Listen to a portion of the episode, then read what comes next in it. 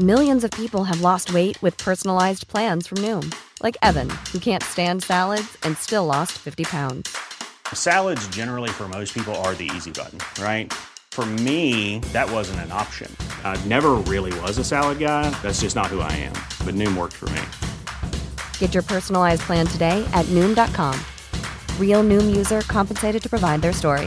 In four weeks, the typical Noom user can expect to lose one to two pounds per week. Individual results may vary. Hey there, it's Michelle Norris. I'm host of a podcast called Your Mama's Kitchen. When I travel, I'm usually looking for a way to find a taste of home when I'm not at home. And one of the things I love to do when I am at home is entertain. And Airbnb allows me to do that. When I was in California recently, I rented a house that had a great kitchen. And when we were sitting around the table, we we're all thinking, we're in someone else's house. Someone could be in all of our homes as well. If you have a home, but you're not always at home, you have an Airbnb. Your home might be worth more than you think. Find out how much at airbnb.com/slash host.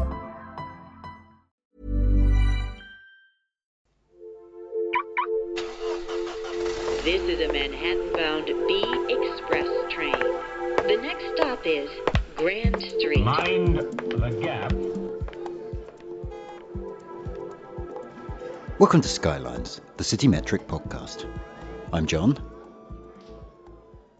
Hello? Anyone? Okay, apparently this week it's just me.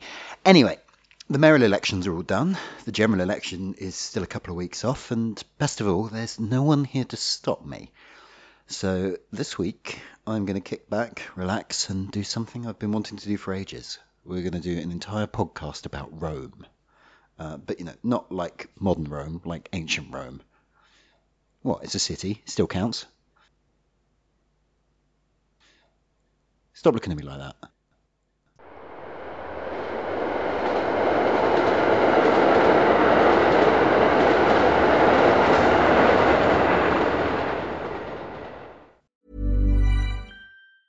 A lot can happen in three years, like a chatbot may be your new best friend. But what won't change? Needing health insurance. United Healthcare Tri Term Medical Plans, underwritten by Golden Rule Insurance Company, offer flexible, budget friendly coverage that lasts nearly three years in some states. Learn more at uh1.com. There's never been a faster or easier way to start your weight loss journey than with PlushCare.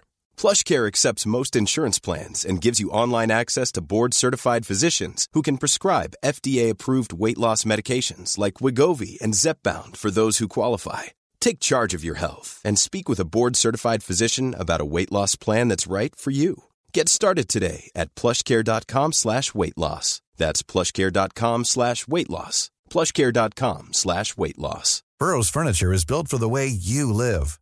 From ensuring easy assembly and disassembly to honoring highly requested new colors for their award winning seating, they always have their customers in mind. Their modular seating is made out of durable materials to last and grow with you.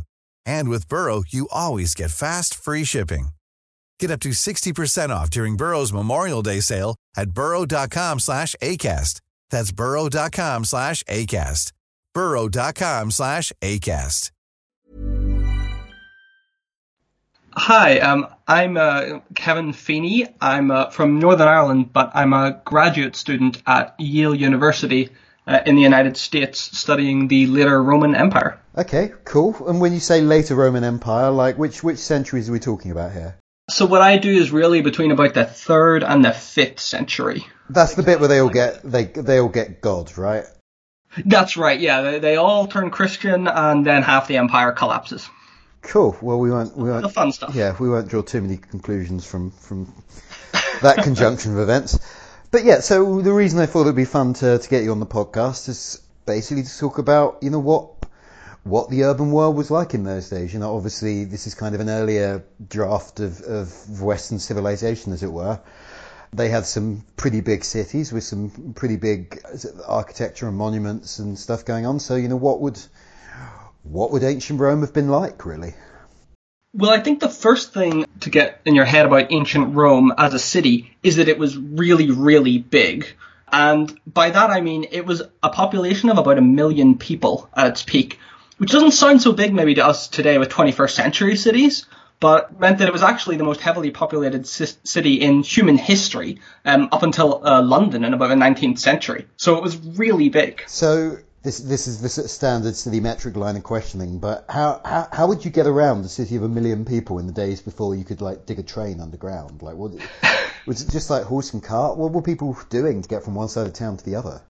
So it really was, uh, for most people, it wasn't even a horse and cart. For most people, it was just, you know, walking, uh, old-fashioned walking. Um, and we have to um, imagine the streets of ancient Rome aren't these kind of big, open, you know, boulevards or these big, um, uh, you know, things like the Forum that we sometimes think of. They're pretty narrow, crowded, busy streets. Um, I imagine it would take you a very, very long time to cross it. And things like uh, horse and cart or uh, riding a horse, those are sort of for, for better off people, for merchants and things like that. How densely populated are we talking here? I mean, presumably it was what we'd now call like apartment blocks, a lot of it, was it? It really was, yeah. They actually had um, these apartment blocks that they called insulae, which is the Latin for islands and uh, they would rise to uh, six, seven stories high. Um, there was actually, um, like like Washington D.C. today, Rome passed a law that limited the height of buildings, so they weren't meant to go above seven stories, but a few of them did. And the bottom floor would be shops um, and things like this, and then you would then get uh, apartments of declining quality as you went higher up. So the very, very top apartments were these tiny little rooms that only the poorest people would, would ever want to live in. Basically, the, the richer you are, the fewer the steps you have to climb. Exactly, that's right. Going back to this, the, the, the density question, I mean, do we have a sense of just how, how big Rome was physically? I mean, how, how small a space can you get a million people into in the ancient world? Well, that was actually a, a, question that really vexed the Romans themselves because uh, they originally believed that the line around the city had been drawn by their founder, by Romulus. And so uh, it was actually a sacred boundary. You weren't allowed soldiers inside it, and you weren't really meant to build outside it. Uh, but over time, they really started pushing this more and more. Um, and actually, one of the ways that we can see the boundaries of ancient Rome is uh, places where today we have Christian burial sites, uh, so things like the catacombs uh, or the Vatican. Originally, those were built um, on the outskirts of the city, and then uh, the city grew and grew and sort of moved to encompass them inside it. So that those are one of the ways that we can get a sense of, of how much smaller the ancient city was uh, in physical space. So, so maybe the transport thing wasn't such a big issue if you could kind of walk across it in an hour anyway. It's not like you're commuting 20 miles or something, I suppose. No, that's true. Though, though, I think those those streets are going to be very very busy when you're trying to make your way through them. So so do we have a sense of you know street life like were there were there like traders hanging around like well give, give us a little bit of a tour. Yeah, absolutely. I mean, when you have a metropolis of this size, you know, firstly, it's extremely multicultural. You've got people coming in from across Italy, certainly up to, you know, about the, the turn of the first millennium, and then after that from all over the, the Roman world and beyond. So I think you would hear a, a whole mix of, of languages, uh, for one thing. Um, I mean, it's not just going to be everyone speaking Latin. Then when you walk around, you're going to see all sorts of different costumes, all sorts of colors. Yeah, one of these uh, problems, I think, with modern people's uh, image of ancient Rome is that they picture everything as being all, you know, white marble columns and everybody's walking around very dignified in these white togas and, you know, sort of you know, speaking about like high matters of state and things like that. Um, actually, I think ancient Rome would have been one of the most colorful cities uh, that you could imagine in the history of the world. For one thing, all that white marble would have been painted in very, very bright, flourishing colors most people aren't wearing togas. That that's really sort of for you know politicians and things like that. Um, and for uh, higher ranked people, most people are wearing tunics of all sorts of, of fabrics and of all sorts of colors. And I think that if you were to look out at the city of Rome, you'd see somewhere that's extremely vibrant and extremely lively. And, and maybe the th- media that's captured that best is actually the, the HBO series Rome, which, while I can't necessarily recommend for the accuracy of the history, I think as an image of, of Rome as a living, thriving city, you really can't beat it. Sure, sure. So, I mean, this is, this is a difficult question, but, you know, tough. I'm going to ask it anyway. Like, how how recognizable do you think it would be to to um, you know modern people in terms of like I mean, to, to what extent would it look like you know a strange city from a part of the world they don't know, as opposed to something completely alien? So yeah, I actually do think it uh, would look quite a lot like a, a, city, a modern city without, you know, the cars are obviously one of the most obvious things. Um, but I think it really would look more like a that sort of like lively, thriving modern city than maybe this much, much colder image that we have um, and the impression we maybe get if we visit the Forum in Rome or something today. I think that you really are talking about you know somewhere that was recognizably a metropolis, um, and uh, you know, things like the apartment blocks, things like the fact that you have recognizable districts. You know, there's certain districts around the Palatine Hill where you have these huge mansions that are owned by the very richest people, um, and then there's other districts that maybe wouldn't be totally unrecognizable from modern slums. Um, and from modern sort of uh, poorer areas. So, what are the kind of features of the city? Like, what what would be the the sites? Well, the interesting thing there is that uh, a lot of the sites sort of come around at, uh, in the time of the first emperor Augustus, uh, who very famously is said to have found the city of brick and left Rome a city of marble.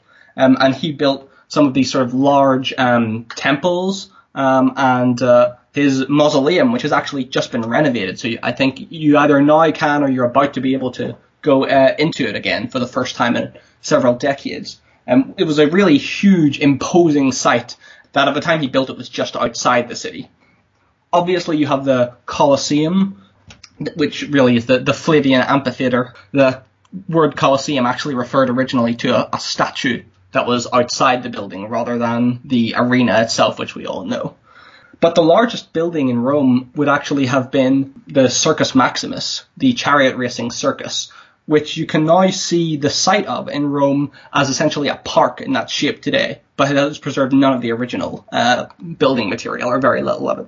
There is something pretty pretty amazing about the fact that the kind of the biggest, what we now consider like monumental architecture, was kind of you know sports grounds basically.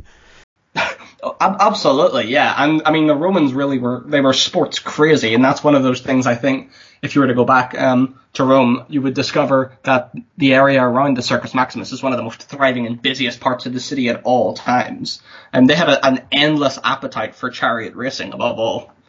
So, so I, I want to move on to talk about the, the rest of the empire. But before we do that, I mean, what other leisure pursuits were there? I mean, would there have been like you know bars and restaurants? Would there have been like those sort of nice uh, squares you get all over the Mediterranean where people sit out there and drink wine in the sunshine? Like, not really those so much. Uh, leisure was actually a real commodity in the Roman world. Um, in fact, uh, if you were a very, very rich aristocratic Roman, then you really defined your life as leisure, and seeking of leisure was, was what you did. Um, and the, the Latin word for work literally means like lack of leisure. Um, that was what they defined. If you had to work, you didn't get leisure. Um, and so that was really something where they said, well, we set ourselves apart because we have the time to do this, and most people don't. Um, so I don't think you would see too many ordinary Romans sort of sitting out and uh, you know having a having a drink or something like that. There were uh, honestly, I think probably the main form of entertainment, other than the the sports grounds for the um, the uh, chariots and gladiators, was probably the brothels, of which there were a lot. Oh, nice. Yeah. Yeah, we know that in ancient Pompeii, where we have a lot better evidence for this, we know that the number of, of brothels there is, is extremely, extremely large. I, I, think it may be like one to every 20 men in the city or something like this. Uh, it's uh, it's impressive. So sort of like the, the equivalent of pubs or something, is it? Like... it really is, yeah. yeah. Um, so, okay, I mean, Pompeii, as I understand it, was basically a resort town, right? It was somewhere people would go to, like, go on their holidays or something, wasn't it? Right for a lot of people, yeah. I mean, it had, like any resort town, it had its own population as well, but it definitely served that function. So, so I mean, w- what else is going on in the empire? What are the other kind of significant cities that, that we know a lot about today?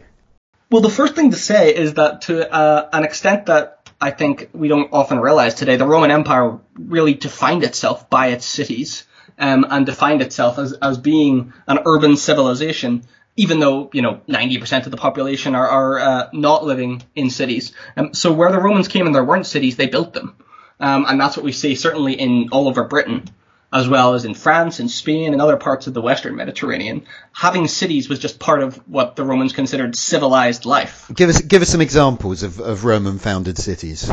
Well, well London is okay, a pretty yeah. obvious example. A pretty big one. Colchester was the Roman capital. What you find with a lot of these, especially in frontier territories like Britain, is that they start as military camps. And then they sort of grow from there um, into becoming permanent cities. Paris is another one, which uh, I think that may have been on the site of originally a small Gallic camp, but it really was turned into a city by the Romans. It, it's kind of crazy to think that like 1500 years after the empire falls, you know, these are still some of the most significant cities in Europe. Oh, absolutely. One of the things I think that's that's uh, really striking, though, is if you want to look at the biggest Roman cities and the most important Roman cities, most of them aren't cities that we would think of today as being especially important. There are no really, really important Roman cities in Spain or in Britain um, or in France, actually, with maybe the exception of uh, of Marseille, which was founded as Massilia. The Romans really saw themselves as being a Mediterranean people rather than a European people and that was what they based their worldview on. So outside of Rome itself, the biggest Roman cities anywhere in the Mediterranean are at um, Carthage, their old enemies in uh, modern Tunisia, uh, at Alexandria in Egypt, uh, Antioch in Syria, um, and then maybe most importantly, um, very, but a very late Roman foundation was Constantinople, founded by Constantine in 330, which is, is modern Istanbul. And which is, you know, again, that's still one of the largest cities in Europe, really, isn't it? It's... Yeah, absolutely. And it's after the sort of fall of the Roman Empire in the West that um, Constantinople became the new sort of most populous city in the world um, at that point.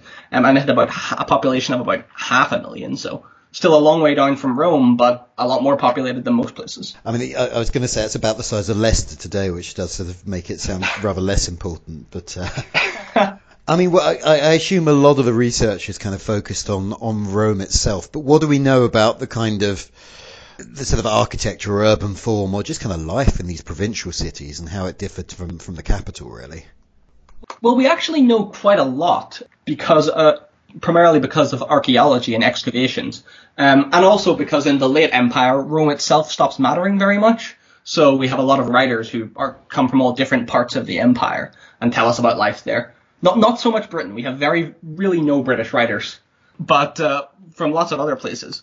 So we know that Antioch in Syria, for instance, becomes sort of known as a, a city of lights, uh, a sort of proto city that never sleeps because uh, they keep the streets very, very well lit there, um, even at nighttime. And this is something that's commented on by a few different writers. How do they do that? Oil lamps or? Oil lamps. Yeah. yeah. Okay but that's commented on as a distinctive uh, feature of life there. Just as a, as a sidebar, I find the fact there are no British writers because there were no British senators ever either, were there? It's like, are we sure that Britain was actually in the empire?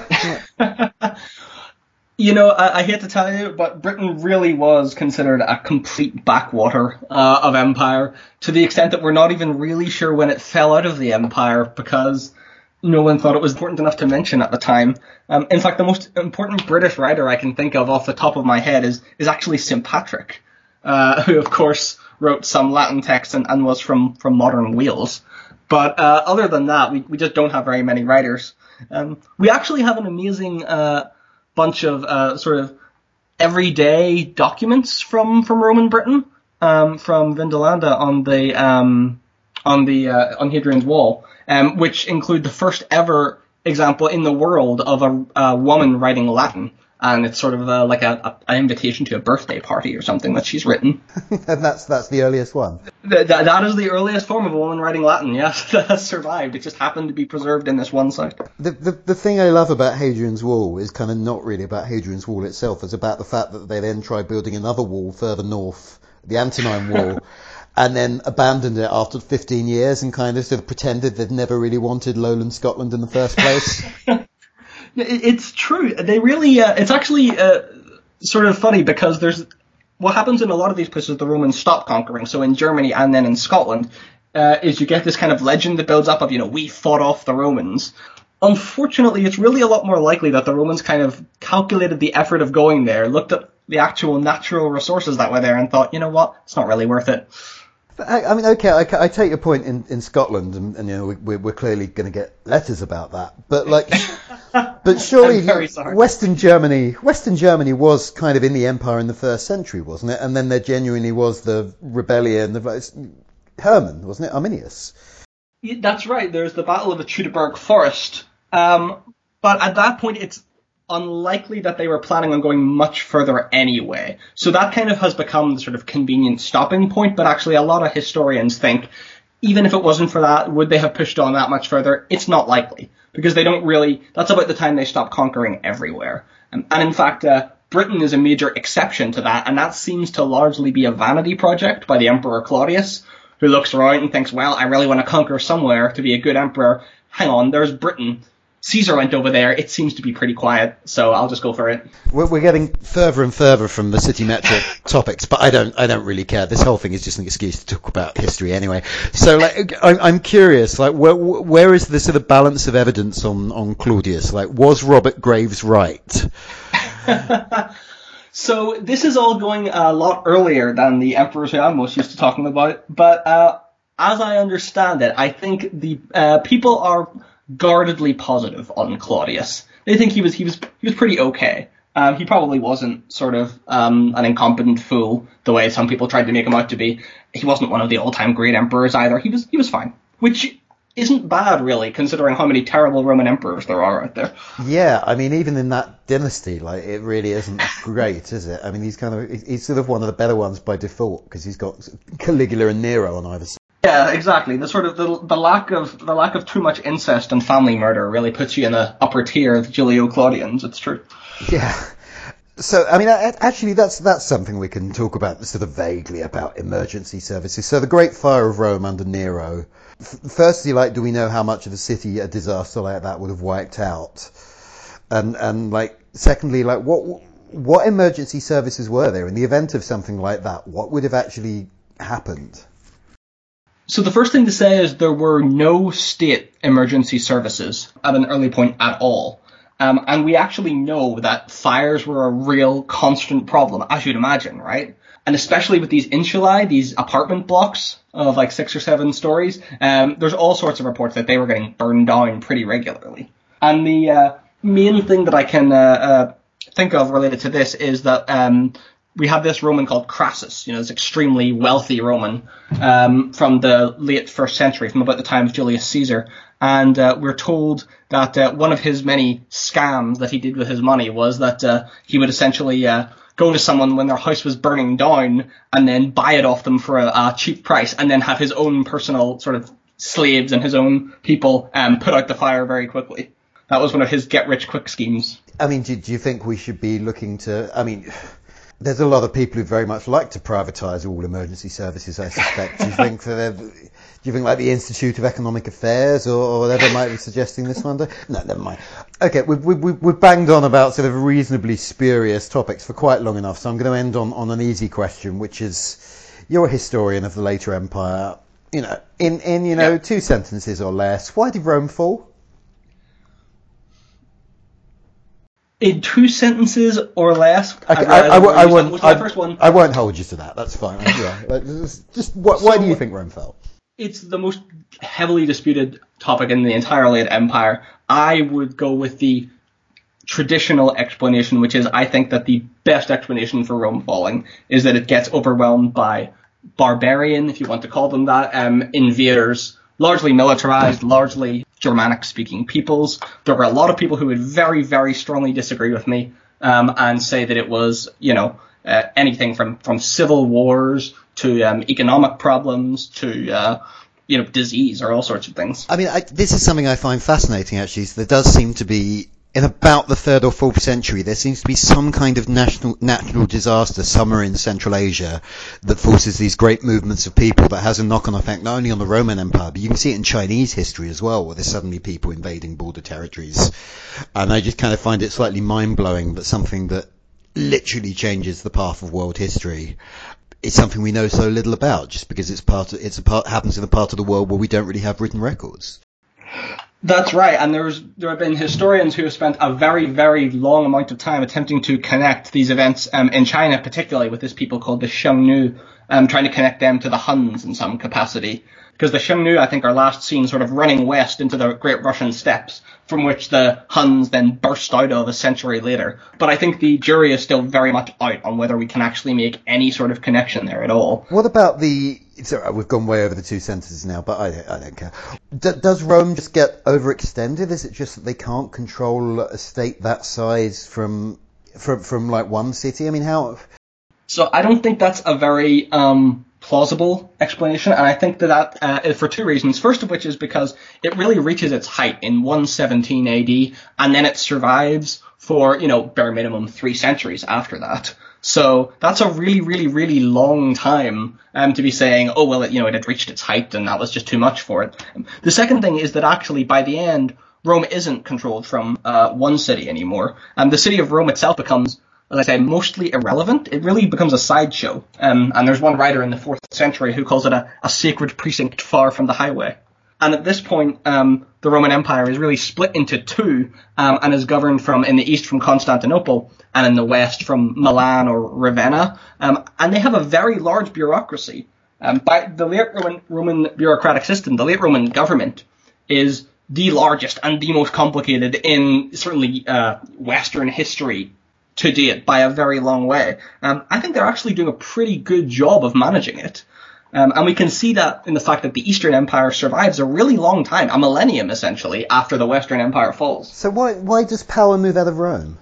I think a big part of that is the fact that um, in about um, 212 AD, Rome makes all of its all of the people who live in its empire essentially citizens, and then uh, shortly after that, a few decades after that, um, you start getting emperors who are um, almost none of them are from Rome anymore. You've already had a few emperors who weren't from Rome, but then they came to Rome. But by the mid third century, the emperor has to do a lot of fighting on the frontiers, and then you know over time in the fourth century, um, we have I think four times in the entire century when an emperor visits Rome at all, and those are sort of you know very brief. Oh, okay, I'm going to come and you know do like a tourist thing around the Colosseum, make a speech in the Senate, and then say bye, guys. I, yeah, I find that slightly mind blowing as well. That the, the, the, I know I keep saying that, but I, I really like Roman history. You can probably tell that by yeah, now. But just this, but but just this idea that like Rome builds an empire and then like suddenly the empire is run by the people who got conquered. Like, there's kind of no parallel for that in in like European imperialism, is there? I mean, I can't speak for that. I don't know enough um, what other periods. I, I can say that I think that you know uh, by certainly by the third or fourth century, you know, um, people are are considering themselves Roman if they're born in northern Iraq, and they're considering themselves Roman if they're born in southern Britain, and they don't think they're any less Roman than people in Italy.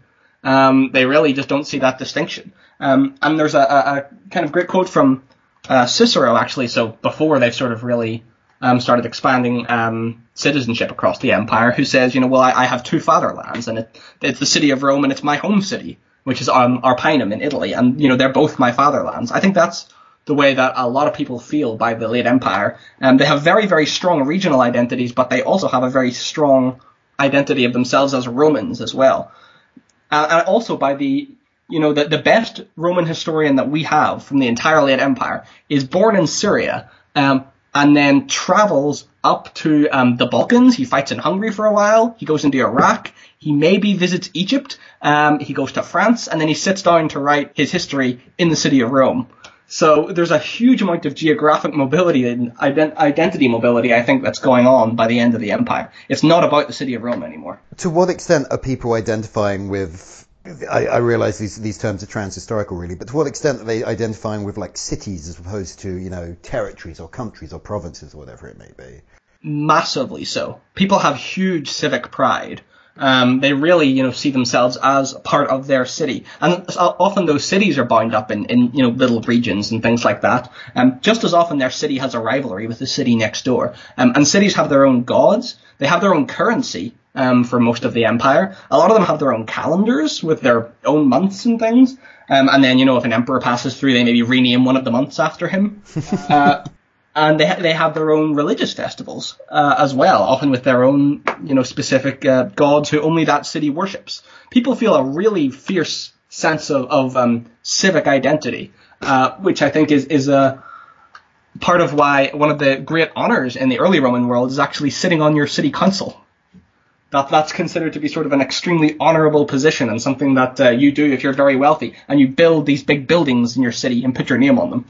So the real lesson here is that Andy Burnham is the heir to Caesar Augustus. Yes, I think that's it exactly.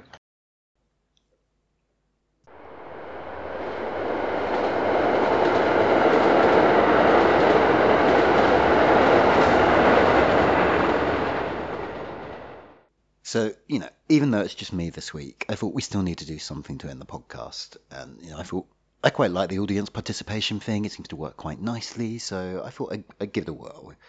And I asked Twitter, what cities or places from history do you wish you could visit? Anyway, it's fair to say the answers were um, variable. A couple of people said Atlantis, which was obviously very helpful. Um, several people suggested Samarkand, which, I mean, that surprised me. There's clearly a lot of Silk Road fans out there.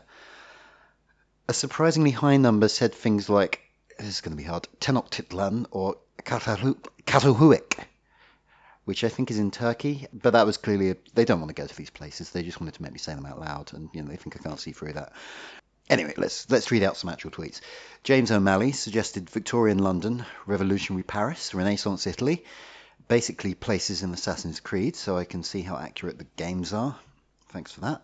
Uh, Dougie Boots said Rome under Trajan, Byzantium under Constantine, New York under Ed Koch. There's a man who likes the Golden Age. Alex Ingrams suggested uh, London in the 80s, just so I could settle some debates with cabbies. Bob Melling says he'd go back to 10th century York and get Eric Bloodaxe to carve a message for 21st century Yorkshire devolutionists reading You Aren't Vikings, Stop Showing Off. Eventually, I specified that I wanted funny answers, which in retrospect might have been a mistake. BuzzFeed's Marie Le Conte says, I'd like to go to Romford in the 18th century to watch John grow up, ha ha ha, etc. Anyway, I think the single best response was the one from George Burrus, who said, Bethnal Green in the 1980s, so I could buy my fucking flat. I'll see you next week.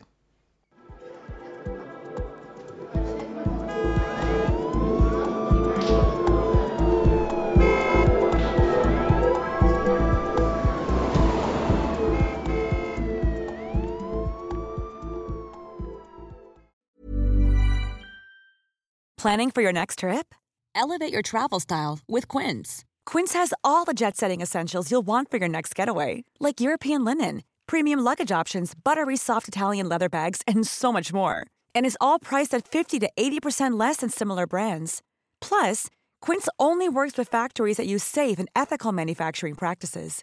Pack your bags with high-quality essentials you'll be wearing for vacations to come with Quince. Go to quince.com/pack for free shipping and 365-day returns.